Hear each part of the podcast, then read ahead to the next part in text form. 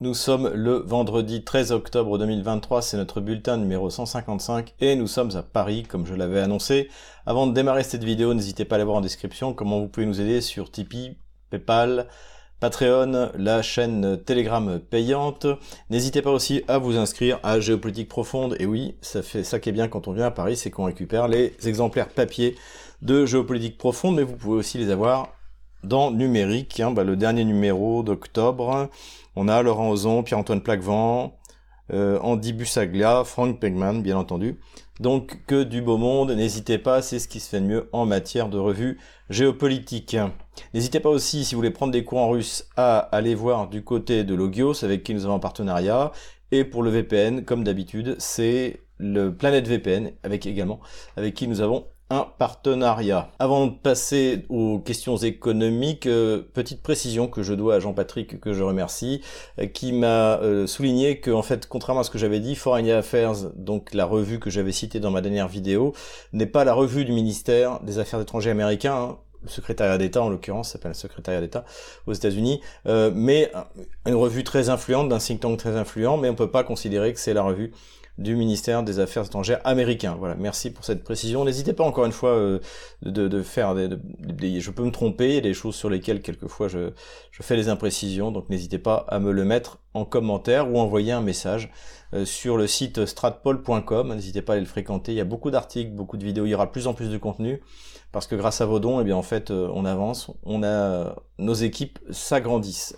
Mais passons maintenant aux nouvelles économiques. Le président Vladimir Poutine a signé un décret qui va obliger les sociétés russes à l'international à vendre une partie de leurs bénéfices euh, en devises, donc de les vendre pour acheter du rouble, tout ça dans le cadre de la politique de stabilisation de la monnaie. De la même manière, l'interdiction d'exporter le, carburant, donc euh, diesel, essence, qui avait été mis en place il y a trois semaines de mémoire, donc qui a permis de faire baisser les prix de 8% à la pompe en Russie et progressivement levé. Donc euh, petit à petit, les mesures sont prises. Encore une fois, je pense que le, le problème c'est pas tellement la c'est pas tellement la, baisse du rouble. Je pense au contraire que le, le Kremlin est parfaitement satisfait de voir la baisse du rouble euh, puisque ça permet d'équilibrer le budget, ça permet d'augmenter la compétitivité des produits russes euh, à l'export.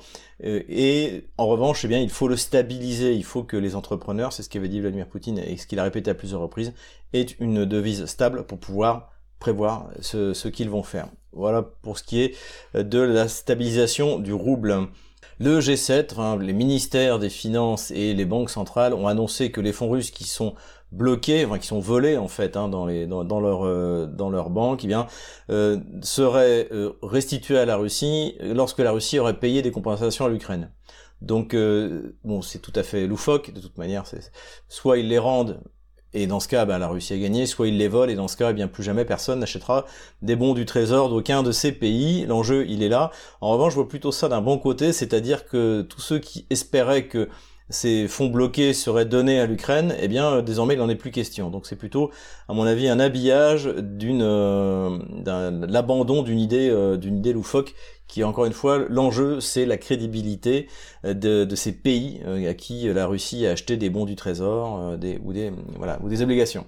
Voilà où on en est. De toute manière, malgré ce braquage donc des investissements russes en Occident, les affaires vont plutôt bien du point de vue des finances, puisque après avoir, hein, souvenons-nous, c'était en août de l'année dernière, il avait été rapporté que la, la, Russie avait augmenté de 38% ses recettes énergétiques euh, parce que évidemment les sanctions avaient provoqué euh, et les limitations, les caps, tout cela, tout cet ensemble a provoqué en fait une, instabilité sur les marchés du gaz, du pétrole, et donc la Russie en a profité, ça a fait augmenter les prix. Hein. Encore une fois, Bruno Le Maire a demandé mais pourquoi est-ce que les Américains nous vendent leur gaz quatre fois plus cher que les Russes? Est-ce qu'il a compris c'est pas certain. Je pense que même il n'a toujours pas compris en fait ce problème de l'offre et de la demande en fait. Et donc là, ce qu'on apprend, c'est que une nouvelle fois, la Russie va battre des records. Hein. Encore une fois, ce sont euh, des chiffres de l'agence de internationale de l'énergie, donc c'est une agence américaine, et donc qui explique que la Russie va encore battre des records, alors qu'elle avait battu, grâce aux sanctions, un record déjà l'année euh, précédente. Donc euh, de ce côté-là, tout va bien. Et avec la baisse du rouble, évidemment, bah, ça va. Comme le, pétrole est indexé au dollar ou le gaz est indexé au dollar, évidemment, le, budget russe va faire le plein. Puisqu'on parle d'énergie, eh bien, les choses sont moins roses pour la France, puisqu'on a appris par la tribune que le gouvernement se préparé à faire des tests euh, pour, de, limitation de consommation d'énergie pour éviter le blackout. Hein. Pardon pour cet anglicisme, c'est-à-dire qu'il n'y a plus d'électricité, tout est coupé. Donc euh, voilà, ça aussi c'est encore euh, l'excellente politique suivie par Bruno Le Maire qui va mettre finalement le, mur de la réalité, hein, ce choc de la dictature du réel, comme disait Lénine face euh, à nos euh, soi-disant élites gouvernementales. Ce sera plus grave pour Kiev puisque désormais eh bien, toute la presse anglo-saxonne s'inquiète sur le fait que les Russes, Hamas, hein, c'est ce qu'a dit le, le, le, MI6, les services secrets euh, d'espionnage anglais, c'est-à-dire que les Russes sont en train d'amasser une masse considérable de drones, de missiles pour lancer un coup qui sera pas fatal, il n'y a pas de coup fatal, ça n'existe pas, mais qui sera décisif, on va dire, sur les infrastructures énergétiques. Hein, sachant qu'en plus, rappelons que la logistique, c'est les voies ferrées. Les voies ferrées ukrainiennes fonctionnent grâce à l'électricité, essentiellement. Donc en fait, gros gros problème en perspective pour l'alimentation électrique, non seulement en France, mais en, bien en plus davantage en Ukraine, avec un risque de vagues de, réfugiés qui vont aller euh, chercher la chaleur et l'électricité dans les pays qui financent l'armée ukrainienne. Politico-diplomatique, la grande nouvelle diplomatique de la semaine, eh bien non, ce n'est pas ce que vous croyez, c'est l'inauguration de la statue de Sainte Jeanne d'Arc à Saint-Pétersbourg rue Sovietsky, ça, ça, ça s'invente pas, la rue des Soviets. C'est une statue qui a été financée par des Français, les amis de Jeanne d'Arc et de Notre-Dame de Bermont. Et donc le, maire de Saint-Pétersbourg, à cette occasion, a qualifié l'héroïne nationale de symbole de courage, de noblesse, d'altruisme, de dévouement envers son peuple et d'amour désintéressé pour la patrie. Et il a remercié d'ailleurs les Français qui ont, sont à l'origine de ce projet, qui ont financé ce projet, de montrer leur attachement, l'attachement de, de la vraie France en France, du pays réel à euh, la Sainte Russie. Voilà, heureusement que la Russie célèbre encore nos saints, parce que je pense que bientôt Jeanne d'Arc sera interdite. Après tout, elle a été pas très inclusive euh, vis-à-vis des Anglais euh, à l'époque. Donc c'est pas c'est pas bien. Diplomatie toujours. Alors une certaine catégorie de diplomatie, le Baltic Connector a été endommagé. Alors le Baltic Connector, ça fait partie de ces projets débiles qui ont été financés par l'Union européenne pour essayer de se passer du gaz russe. Et en fait, ça consiste à relayer différents euh, pays entre eux par des tuyaux de gaz. Alors le plus important de ce projet-là, c'est Baltic Stream qui ramène le gaz norvégien qui était déjà dans sa totalité vendu à l'Allemagne, mais bah, le Baltic Stream le ramène euh, en, Pologne. Euh, donc c'est un projet absolument inutile puisque de manière l'Allemagne devra acheter du gaz ailleurs. C'est peut-être le but aussi de, de, Washington. Hein. C'est encore une fois la destruction de l'économie allemande est un but de guerre et un but de guerre qui a été atteint par Washington, donc de cette guerre de l'OTAN contre contre la Russie. Donc euh, parmi tous ces projets débiles, eh ben, il y en avait un qui consistait à construire un, un, un gazoduc sous-marin qui reliait la Lettonie, qui ne produit pas de gaz, mais qui a un, qui a un, un, hub gazier qui rapporte du gaz de la Lituanie, qui elle-même en a un, et donc euh, qui peut réexporter ce gaz vers la, la Finlande et euh, réciproquement. Donc ce, ce, ce, gazoduc a été endommagé, on ne sait pas pourquoi. une, une action extérieure est possible. Alors évidemment, euh, la Russie est dans le, collimateur, euh, puisque euh, jusqu'à présent, en fait, ce qu'on expliquait, expliquait ces pauvres Européens, c'était que la Russie, en fait, faisait péter ses propres gazoducs. C'était ce qui est tout à fait logique. Hein. C'est, encore c'est c'est Gamelin Yakovlev qui nous avait sorti ça pour une démonstration de force. Donc en fait, ça veut dire que pour Dourakovlev, une démonstration de force, c'est que pour vous montrer à votre voisin que vous êtes fort, vous allez incendier vous-même votre voiture en bas de chez vous. C'est à peu près ça. Mais bon, donc là, évidemment, le fait de potentiellement euh, mettre la responsabilité sur la Russie n'est pas idiot. C'est beaucoup bien plus euh, réaliste que, que Nord Stream 1 et la moitié de Nord Stream 2. Euh, Vladimir Poutine là-dessus a dit qu'il savait même pas que ce gazoduc existait, ce qui, ce qui est fort probable parce que c'est insignifiant, et, et, que de toute manière il, il, était sans doute très peu protégé et laissons inquiéter. Donc il y a, on peut dire tout de suite, il y a deux possibilités. Soit c'est un accident, puisque Poutine, notamment Poutine a dit qu'un simple crocheur a permis de l'arracher. Soit c'est les Russes qui l'ont fait, et dans ce cas, effectivement, bah, les Russes ont envoyé un avertissement euh, aux Occidentaux en disant si vous voulez continuer à jouer à faire exploser nos gazoducs, nous aussi on peut vous faire sauter les vôtres. Notamment le Baltic Stream dont, j'ai parlé au début de cette, euh, de cette vidéo. Très honnêtement, je ne sais pas ce qui s'est passé. Le fait est qu'il faudra 5 mois pour réparer ce gazoduc et que donc ça tombe mal puisque la saison hivernale commence et que si l'hiver est froid, il faudra réimporter, réenvoyer du gaz euh, euh, sur les pays, dans les pays qui en ont besoin et que effectivement le, le fait que ce gazoduc ne fonctionne plus sera un problème. Encore des nouvelles diplomatiques avec euh, la réunion à Bishkek, donc Bishkek c'est en Kirghizie, donc c'est un des pays d'Asie centrale, donc réunion de la communauté des États indépendants. Alors la communauté des États indépendants, pour rappel, c'est une structure qui avait été créée à la chute de l'Union soviétique, qui était censée rassembler les différentes républiques. Aujourd'hui, il y en a plus beaucoup qui en font partie, principalement le, les pays d'Asie centrale, mais également la Biélorussie, et là était présent également le président Azeri, donc euh, Aliyev, et évidemment, le président arménien n'était pas là. Donc, euh, on peut dire que cette réunion a été un succès pour Vladimir Poutine et également pour le président kirghize, puisque la Russie a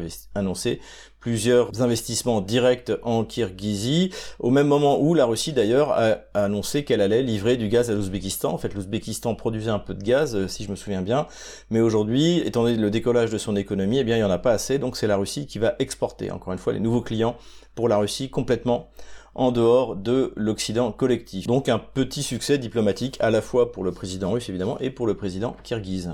L'autre importante nouvelle diplomatique après la euh, inauguration de la statue de Sainte Jeanne d'Arc à Saint-Pétersbourg, c'est le conflit israélo-palestinien, donc qui fait rentrer en hystérie euh, une bonne partie de la planète. Alors on va essayer de nous de rester euh, euh calme. Euh, la première chose qu'on peut dire, c'est que comme en Ukraine, la France n'a pas d'intérêt en Israël ou en Palestine, donc en principe, elle aurait dû tenir la même position qu'elle aurait dû tenir sur la Russie et l'Ukraine, c'est-à-dire nous ne sommes pas concernés, nous appelons à la paix, nous condamnons les actes de violence, nous condamnons les actes de terrorisme, et nous proposons aux gens de se réunir à Versailles pour euh, trouver une solution de paix. C'est à peu près la position d'ailleurs qu'a suivi la, Russie, on va revenir dessus, avant tout, il y en a beaucoup qui m'ont dit il faut condamner le terrorisme. Alors euh, déjà, je ne suis pas un tribunal, donc évidemment que je m'oppose euh, à mon niveau à tout acte de terrorisme, c'est profondément immoral. On va rappeler ce que c'est que le terrorisme, en tout cas à mon sens, c'est le fait de tuer des, innocents, des civils, donc c'est-à-dire des personnes non combattantes, pour atteindre un but politique. Donc ça, ça peut être le fait de groupes armés, comme le Hamas, ou d'États comme Israël, ou comme l'État français par exemple, puisque le terrorisme a été inventé par la gauche française dans la bouche de Robespierre, hein, je vous le rappelle, la vertu sans laquelle la terreur est funeste, mais la terreur sans laquelle la vertu est impuissante. Donc pour appliquer votre vertu, il faut utiliser la terreur. Donc voilà, donc ça peut être un État ou des groupes armés. Donc le mieux c'est de rester calme, de se rappeler des couveuses du Koweït, de se rappeler des armes de destruction massive avant de foncer dans une direction.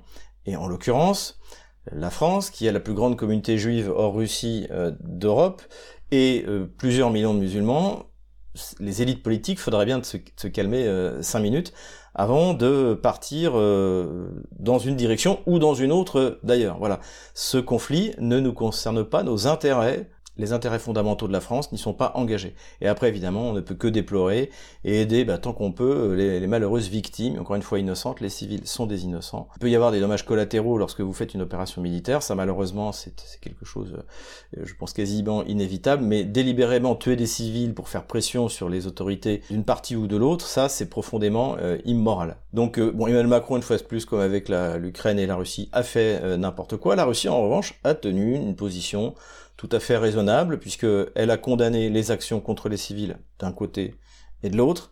Elle a appelé à trouver une solution politique à un problème qui est politique, qui date de 1947 avec la création d'État d'Israël, et en rappelant qu'il y avait une résolution de l'ONU qui expliquait que oui, il devait y avoir un foyer juif, un État juif, mais également un État palestinien.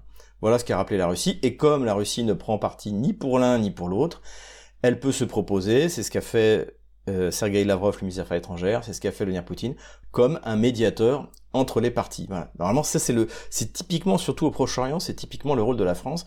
Mais évidemment, tant qu'on aura ce régime euh, à, la tête de notre pays, eh bien, euh, tout ce qu'on pourra faire, c'est de jeter de l'huile sur le feu. Et honnêtement, dans la, la, classe politique, parmi les grands partis représentés au Parlement, il n'y en a pas un pour rattraper l'autre. C'est une véritable catastrophe. Du point de vue plus géopolitique, il y a quelque chose qui m'a vraiment frappé, et ça je le dois au général de Lavarde qui avait mis l'accent sur un géopoliticien américain très connu euh, qui s'appelle euh, John euh, Mersheimer et qui avait expliqué à l'époque pourquoi est-ce que Israël ne prenait pas fait et cause pour la Russie, puisque effectivement la Russie se battait contre un régime, le régime qui vient, qui faisait de héros des gens comme Bandera, Shuskevich, Melnik, qui sont des assassins et des tueurs de juifs.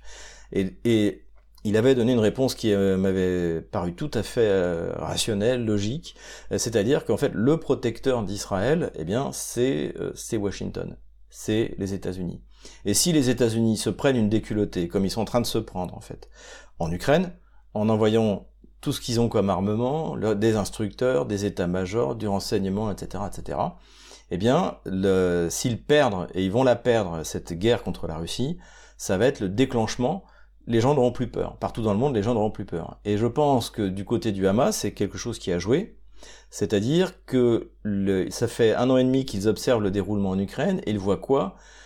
Le déversement de toutes les armées de l'OTAN, de leur armement, des chars, de, des munitions. Ils voient tout d'un coup l'OTAN n'a plus de munitions. Ils voient euh, que c'est une, euh, comme j'ai dit, une puissance pauvre, une puissance faible. Évidemment que ça les a motivés. Donc ce qu'avait souligné John Mersheimer, en fait, est en train de se réaliser, et il avait parfaitement raison. Merci au général de Lavarde de m'avoir envoyé cette analyse à l'époque. Ajoutons que du côté russe, eh bien là, Moscou semble vraiment avoir repris la tradition pro-arabe euh, de l'URSS. Hein. Je rappelle, euh, faut bien se souvenir que l'URSS est le premier parti à avoir reconnu Israël parce que Staline pensait que ce serait finalement un bastion du socialisme euh, au Proche-Orient, ce que ça n'a pas été du tout, et qu'ensuite il a complètement reviré son opinion après l'arrivée de Golda Meir.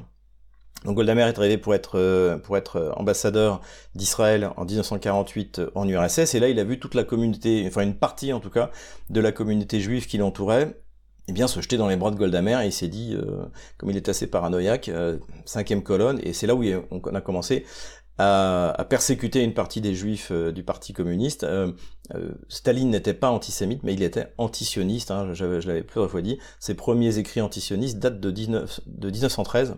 Je les ressortirai d'ailleurs dans mon, dans mon livre à publier fin novembre si tout va bien. Et donc, dans le cadre de cette politique pro-arabe, la Russie a reçu Abu al-Gate, donc qui est le président de la Ligue arabe, donc il vient d'être reçu à Moscou. Alors c'est pas lié à cette affaire puisque la, visite était prévue de longue date, mais en tout cas ça tombe euh, parfaitement bien. Et d'après les déclarations en fait qu'on voit, euh, qu'on entend du côté des responsables russes, euh, il semble que les Russes eux ne veulent pas négocier avec le Hamas, mais plutôt avec le Fatah, c'est-à-dire ces structures qui avaient été à l'origine fondées notamment par Yasser Arafat et contre laquelle d'ailleurs Tel Aviv avait créé le Hamas. Mais après, ben évidemment la créature a échappé à son maître, exactement comme Ben Laden a échappé euh, à, la, CIA. Voilà donc pour la question purement diplomatique. Alors évidemment, cette première guerre euh, israélo-arabe, eh bien, va dans le sens des intérêts de la Russie. Donc c'est pour ça d'ailleurs que dont Zelensky on a accusé la Russie d'en être responsable, ce qui est loufoque. Mais c'est vrai que les regards désormais sont tournés euh, vers Israël. Alors, à qui profite le crime hein, euh, c'est, Ça rend quand même très bien service au moment où les Russes sont en train de contre-attaquer sur le front, de pouvoir parler d'autre chose. D'ailleurs, euh, bon, j'ai regardé juste avant de préparer cette vidéo, tous nos gabelins de plateau sont silencieux sur ce qui se passe actuellement sur le front en Ukraine. Mais le fait est que pour les Américains aussi, ça pourrait être une solution de faire de faire oublier l'Ukraine et pour se concentrer sur Israël, parce que en gros, le Parti démocrate américain a encore, on va dire, six mois pour régler l'affaire ukrainienne. De manière, soit geler le conflit, donc ce qui est son espoir, c'est la solution coréenne, qui à mon avis n'arrivera pas, soit une victoire de l'Ukraine, bon ça je crois que plus personne n'y croit, euh, soit, eh ben tant pis, liquider l'affaire et en faire un nouvel Afghanistan, un nouveau Saigon. De toute manière, les électeurs américains, comme souvent les électeurs, ont une mémoire de poisson rouge, et si c'est liquidé maintenant, si jamais demain l'affaire ukrainienne s'arrêtait, ça n'aurait aucune influence dans les élections américaines qui auront lieu en novembre 2024. Donc pour euh, à qui profite le crime pour l'instant ça profite à nos gamins de plateau euh, qui sont pas obligés de commenter ce qui se passe sur le front ukrainien en ce moment et également, euh, ça profiterait, ça pourrait profiter au Parti démocrate pour liquider l'affaire ukrainienne qui, de toute manière, bah, comme on l'a annoncé depuis le début, est perdue d'avance. Donc tout ça inquiète évidemment Vladimir Zelensky, alors qu'il a reçu des messages pour confirmer que l'Union européenne, les États-Unis n'abandonneraient pas l'Ukraine, etc., etc.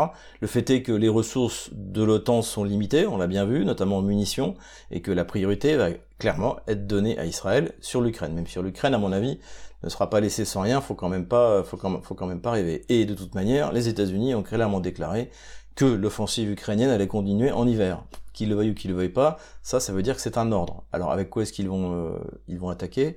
Personne ne le sait exactement. Du point de vue humain, c'est une véritable catastrophe, mais en tout cas, visiblement, pour l'instant, Washington veut continuer la guerre contre la Russie en utilisant le sang de ces malheureux Ukrainiens. Armement maintenant, la Russie accélère la livraison donc des, de ses chasseurs et de ses chasseurs bombardiers, on en avait parlé, euh, les Sukhoi 35, les Sukhoi 57, donc les nouveaux avions furtifs euh, ont été livrés et sont, et sont déjà d'ailleurs déployés en fait sur dans, le ciel, euh, et également les Sukhoi 34, hein, qui sont l'excellent avion qui est rentré en service en 2014, donc qui a une grosse capacité d'emport et qui emporte notamment massivement ces bombes planantes, donc maintenant la presse euh, américaine, alors je pense qu'en France ça va arriver d'ici deux mois, hein, faut, le temps qu'ils comprennent, euh, a apprécié l'efficacité, hein, c'est-à-dire cette capacité de lancer des bombes euh, peu chères, qui sont d'ailleurs en stock, hein, donc entre 500, 1500, en principe même jusqu'à 9 tonnes, avec un capteur GPS russe, donc GLONASS, et une dérive, et qui leur permet de dériver jusqu'à 50 km. Donc voilà, ça c'est plutôt une bonne nouvelle pour l'appui feu russe. Voilà, c'est tout pour l'armement pour aujourd'hui. Je vais revenir sur les considérations militaires, sur ce qui se passe dans la guerre israélo-palestinienne. Tout d'abord, j'ai effectivement entendu cette hypothèse. On peut pas, on peut pas. C'est comme pour Prigogine. Il n'y a pas de certitude, mais comme quoi ça aurait été euh, créé par les Israéliens pour euh, euh, permettre l'épuration ethnique de la banque de Gaza. Il y a qu'à voir les bombardements qui sont faits, qui sont monstrueux, etc. Bon, on peut pas, on peut, on peut garder cette hypothèse dans la tête. Moi, j'y crois pas, pas du tout, pour être honnête.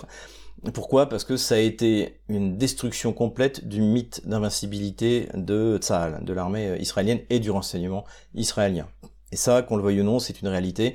On a vu des Merkava euh, que les Israéliens nous vendaient comme le char euh, invincible, le meilleur au monde, donc qui avait quand même déjà pris un coup en, 2006 face au Hezbollah. Là, il y en a eu 14 euh, qui ont été détruits ou largement endommagés. Ils sont révélés complètement vulnérables aux missiles anti-chars russes, les fameux Cornets. Et surtout, ils étaient censés être équipés de systèmes de défense active. Hein. Vous avez en gros, trois types de défense pour un char. Vous avez le blindage de base du char. Vous avez ensuite le blindage réactif. Donc, euh, quand vous tirez un missile dessus, quand ça arrive, ça explose.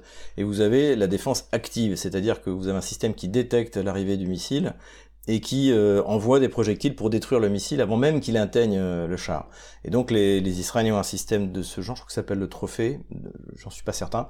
Et donc le et ça en fait, bah, tous les chars qu'on a vus, on a vu des images de chars avec des missiles qui arrivaient dessus aucune réaction, rien. Donc ça, la destruction massive du Merkava, euh, c'est très très mauvais pour le moral. On a vu des, surtout l'esprit de défense euh, de, de, l'armée israélienne qui ne correspond plus du tout à l'image qu'on en avait, qui est une image vraie d'ailleurs, hein, j'en avais parlé la dernière fois, de la guerre de six jours ou de la guerre euh, ou de la guerre du Kippour. et d'ailleurs, sur les réseaux sociaux russes, alors c'était la le déferlement de toutes ces vidéos TikTok que font les, les, les, conscrits les conscrits israéliens et c'est vrai qu'on se dit que le fait d'ailleurs que l'armée le, que ça laisse faire ça, évidemment que ça, c'est grotesque en fait, ça, ça montre qu'il n'y a pas de discipline et euh, voilà. Donc euh, donc euh, grosse déception, je dirais même chez pas mal d'années russes, en fait, il y avait un peu de la déception, c'est-à-dire qu'il se disait en fait, je, croyais en une armée, invincibilité d'une armée qui ne pas, et notamment Yuri Podolaka que je que je suis sur le conflit ukrainien, lui visiblement il dit mais qu'est-ce que c'est que cette armée? Et surtout il a il a fait une considération que beaucoup ont fait, dont votre serviteur, c'est que c'est comme s'il n'avait pas observé ce qui se passait dans le conflit entre l'OTAN et la Russie en Ukraine. Le fait de pouvoir utiliser des drones bon marché pour l'observation, pour coordonner les tirs, pour avancer, pour pouvoir s'infiltrer rapidement, tout ça a été ignoré. Du point de vue du renseignement, c'est pas moi qui le dis, c'est le Wall Street Journal qui explique que visiblement le Hamas avait des cartes des villes israéliennes, de l'endroit où il y avait les états-majors, les points critiques du système de défense euh, israélien. Donc c'est un fiasco complet, et quelle que soit la manière dont va se terminer ce conflit, ça va, euh, ça marquera à jamais, euh, c'est fini l'image de l'armée invincible de l'armée israélienne. Donc ils étaient prêts à sacrifier cette réputation de leur armement et de leur armée pour, pour permettre de, de, faire une épuration ethnique de la de la bande de Gaza. Personnellement, moi j'y crois pas. Mais, mais cela dit, on peut pas on peut pas écarter on peut pas écarter l'hypothèse. Mais pour moi c'est bon, bref. Ce qui est étonnant aussi dans le comportement de l'armée euh, euh, israélienne, c'est qu'ils aient décidé de détruire, visiblement en tout cas, des quartiers entiers de la bande de Gaza. Sachant qu'après, ils annoncent qu'ils veulent de lancer une offensive terrestre. Mais des ruines sont toujours plus faciles à défendre que des bâtiments qui se tiennent debout. Donc ça aussi c'est assez étrange. Euh, là ça fait vraiment bombardement pour provoquer l'épuration ethnique. Et les Israéliens qui au moins en Occident avaient réussi à obtenir un soutien sincère de cœur des populations euh, occidentales, hein, essentiellement, faut quand même dire la vérité, eh bien là euh, sont en train de le perdre. Donc c'est assez, ça n'a aucun intérêt ni militaire ni même du point de vue de la communication de guerre. D'autant plus qu'a priori, la guerre euh, va être longue. Il y a eu cette interview assez intéressante d'un des hauts responsables du Hamas, Ali Baraka, de mémoire, et qui expliquait que euh, de deux choses. La première chose, c'est que personne n'était au courant, ni euh, le Hezbollah, ni les autres groupes, même palestiniens, ni les Russes, etc., etc. Et pour que pour, pour que ça soit vraiment une surprise au moment de l'attaque. Et donc ça, bon, il a peut-être dit ça pour éviter d'impliquer trop l'Iran euh, dans, cette affaire.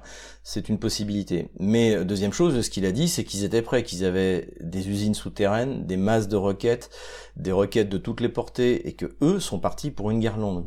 Et en plus, il n'y aura pas d'évacuation de la bande de Gaza.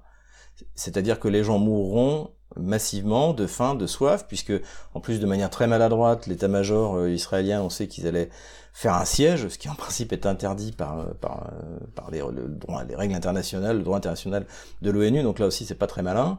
Et, et, en fait, moi je pense que les, les gens seront laissés mourir à l'intérieur, mais que les combats continueront et que donc euh, les, les, Israéliens n'arriveront pas, en tout cas de manière très difficile, à rentrer dans la bande de Gaza, et au prix de pertes énormes. Et ça aussi, c'est un autre aspect qu'il fallait évoquer du point de vue militaire. Les Israéliens ont annoncé euh, la mobilisation, alors j'ai vu 300 000, 450 000 euh, soldats. Bon, je les ai pas vus les queues euh, à l'entrée des, euh, des, des, bureaux de recrutement, euh, bureaux de mobilisation. Euh, c'est un petit pays, Israël, et donc normalement on aurait dû voir les gens se précipiter. Et a priori la mobilisation elle se passe pas très bien parce qu'en plus c'est comme en Russie, vous mobilisez des gens, il faut les former, surtout quand il faut déjà que Tsahal se forme elle-même pour tirer les leçons de ce qu'on a pu observer, ce qu'on fait les, les ce qu'a fait le Hamas, de ce qui s'est passé en Ukraine et en Russie. Et euh, ça, c'est une chose importante. Et il faut les former. Elle aura besoin d'ailleurs. si vous demandez pourquoi, souvent les Russes d'ailleurs, ils préfèrent plutôt les Palestiniens que les Israéliens. Il y a cette vidéo qui a été mise en ligne par des Ukrainiens précisément. On voit euh, euh, un instructeur de Tsahal qui rentre en Israël pour se battre et qui finit d'ailleurs pour saluer ceux qu'il a formés en criant Slava Ukraine. Ce qui est pas mal pour un juif de crier Slava Ukraine. Le slogan de Stepan Bandera c'est là quand même on est dans un, autre monde. Bref, euh, le, fait est que au moins lui il a l'expérience, il va pouvoir les former. Mais pour ça, faut les former. Les Russes ils forment leurs réservistes pendant euh, pendant six mois. Ils ont été formés pendant six mois. Alors, soit, ou alors, les, Israéliens vont le faire à l'ukrainienne, c'est-à-dire que c'est cinq jours de formation, direction le front et euh, direction la boucherie. Euh, mais euh, Israël peut pas se permettre ça. Israël, c'est 9 millions d'habitants. en fait, en plus, il y a 70% de, de juifs, donc qui peuvent d'habitants. Donc c'est-à-dire que la, ressource humaine, elle est limitée. Ça veut dire aussi que tous les moyens de l'économie israélienne vont être, vont être mis pour faire la guerre. Alors bon derrière il y a euh, Washington qui va payer. Au lieu de payer pour l'Ukraine, ils vont payer. Euh, donc c'est quand même, euh, enfin c'est le, triomphalisme de la réponse des, de, de, Tel Aviv me paraît largement trop trop enthousiaste. Visiblement en face, ils ont l'intention d'en découdre et on est on est parti pour une guerre qui va quand même durer euh, durer assez longtemps, qui va être à mon avis horrible, notamment les, les populations civiles euh, de la bande de Gaza, ça va être monstrueux. Bref, euh, voilà ce qu'on peut dire du point de vue encore une fois purement militaire sur cette question. Juste avant de passer à la carte militaire, je vais faire quelques considérations sur l'événement principal de cette semaine qui explique la vignette de cette vidéo, c'est-à-dire la Russie est passée à la contre-attaque. Alors, euh, une fois que l'échec complet de l'offensive ukrainienne a été acté, j'ai sorti trois nouveaux scénarios. Euh, donc, un scénario euh, bon correct, c'est-à-dire bah, la Russie reste où elle est, elle bouge pas. Un scénario bon, c'est-à-dire la Russie lance des contre-offensives locales. Et un scénario excellent, c'est-à-dire la Russie lance une grande offensive. Je pense qu'aujourd'hui, on est plutôt dans le deuxième scénario. D'après ce qu'on voit depuis maintenant euh, trois jours, les Russes ont lancé une euh, offensive, euh, On peut pas dire que ce soit une large offensive. Vous allez le voir sur le détail de la, vidéo. En revanche, ce qui est intéressant et la nouveauté, c'est énorme puissance de feu. À Donetsk, ils entendaient les, tirs, ils avaient jamais entendu ça. Euh, pareil, euh, les informations qu'on a du côté ukrainien, pareil du côté des troupes russes, donc déferlement d'artillerie, de bombes planantes, etc., etc. Ça explique notamment pourquoi est-ce que la Russie est allée chercher euh, des roquettes, des missions d'artillerie en Corée du Nord et en, Iran, parce qu'en fait la Russie avec sa capacité peut tirer elle tirait entre 30 et 50 000 coups euh, par jour, quand le l'Ukraine en tirait entre 3 et 5 000. En gros, elle en tire 10 fois plus que, l'armée otano-kievienne. Mais là, visiblement, elles vont en tirer euh, 20, 30 fois plus. Et c'est ce qu'on observe en fait dans cette opération qui est en train de se passer, c'est-à-dire c'est un peu comme un test, une grosse puissance de feu. Donc euh, les, trois premiers jours ont été euh, plutôt positifs. les Russes ont avancé assez rapidement. Ils n'ont pas pris quand même, il faut le dire, une seule des localités dans lesquelles les, euh, les, les, les sont fortifiés, on va voir sur la carte. mais bon, pour l'instant, ils avancent et surtout, ils ont forcé euh, l'armée otano-kievienne à retirer des réserves, donc euh, des autres fronts. Ce qui fait qu'aujourd'hui, c'est vraiment calme du côté ben, de Zaporozhye, du, sud de la République populaire de Donetsk, et aussi ça, euh, ça oblige à retirer des fronts du côté de Bakhmut, donc la contre-offensive sur Bakhmut c'est presque éteinte, et puis euh, ça libère aussi euh, du, de la place pour l'offensive russe au nord. Donc on peut pas, pour l'instant ce qui est clair c'est que la, la pointe d'effort principale, le Schwerpunkt, c'est euh, Avdiivka, essayer de, de fermer le chaudron pour prendre, refaire un petit Mariupol avec 3000 hommes, et puis un, c'est extrêmement important parce que c'est un, un, des bastions de la ligne Maginot, c'est une ancienne coquerie, a été reconverti en forteresse. Donc cette prise aurait un impact psychologique, militaire, tactique et même stratégique absolument euh, colossal. Donc c'est un enjeu important et c'est pour ça d'ailleurs que eh les réserves sont mobilisées ukrainiennes sont mobilisées pour tenter de contre-attaquer. Pour les Russes aussi, ça a l'avantage d'obliger les Ukrainiens à bouger, à se mettre à découvert, là où les Russes peuvent les shooter sans aucune euh, difficulté, puisqu'ils ont la supériorité aérienne, la supériorité euh, euh, en puissance de feu. Donc c'est plutôt une bonne manœuvre de tous les points de vue. Est-ce que ça va aller jusqu'à un encerclement complet, complet et une chaudronisation d'Avdiivka Évidemment, on peut l'espérer surtout l'espérer pour euh, les malheureux habitants de, Donetsk qui subissent euh, des bombardements, puisque c'est essentiellement d'Avdiivka que ces bombardements arrivaient, notamment bah, en décembre dernier, quand j'étais à Donetsk, ça tombait tous les jours, ils ont même tiré sur la cathédrale, abîmé le, dôme de la, la cathédrale dans le centre de Donetsk. Donc c'est quelque chose d'important qui est en train de se passer, et en tout cas les Russes sont à l'initiative partout. Donc le, là vraiment, ça a scellé le fait que la contre-offensive, soi-disant contre-offensive, c'est les Russes qui font une contre-offensive, les, les, Kieviens n'ont pas fait une contre-offensive, ils ont fait une offensive d'été, et qu'elle a complètement échoué, à moins d'un miracle, c'est toujours possible, mais là je vois pas comment. Et là aujourd'hui les Russes sont à l'initiative, et du côté d'Avdiivka, ça chauffe. Mais maintenant passons, allons voir ça sur la carte des opérations militaires. Et nous voilà sur la carte militaire, donc là la ligne jaune c'est la ligne de front de la semaine dernière, et la ligne rouge c'est celle au vendredi 13 octobre. Donc rapidement, bien ici en fait il se passe quasiment plus rien. De temps en temps les Kieviens essayent de pousser mais en fait ils n'y arrivent pas donc ils sont coincés dans la cuvette autour de Robotino et il va falloir faire un choix à un moment ou à un autre.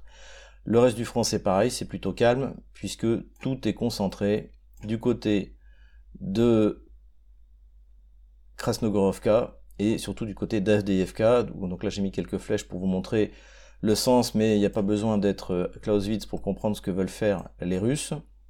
Donc les Russes ont lancé leur offensive, ils ont réussi à se, rapprocher de la frontière euh, est de Berdichy ici, et ils essaient de s'emparer des hauteurs. Alors là, les informations se contredisent. Est-ce qu'ils ont pris les hauteurs ou pas Ici, ça c'est pas et c'est important parce que de ces hauteurs, en fait, ils pourraient contrôler notamment la route, au moins du point de vue opératif, hein, c'est-à-dire sous le contrôle des tirs, la route qui passe par, euh, Orlovka à cet endroit-là. Pour l'instant, la, forteresse est toujours approvisionnée. Mais pour l'instant, ce sont les Russes qui sont à l'initiative et ils avancent.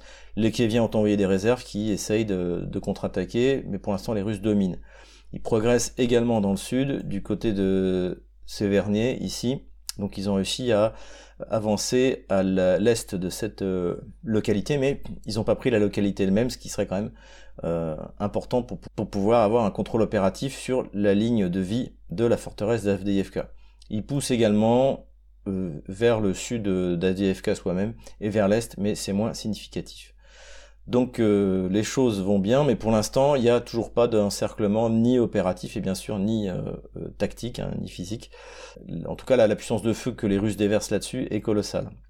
La conséquence a été bien sûr que du côté de Kleshevka et donc la tentative désespérée de d'avancer sur le sud de Bakhmut eh bien s'essouffle puisque les forces de l'OTAN sont obligées d'aller en renfort du côté d'Avdiivka.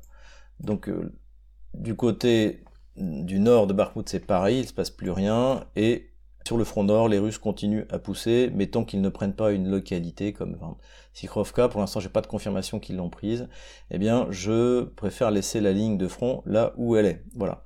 Voilà où l'on est le vendredi 13 octobre 2023. J'efface la ligne de front de la semaine dernière.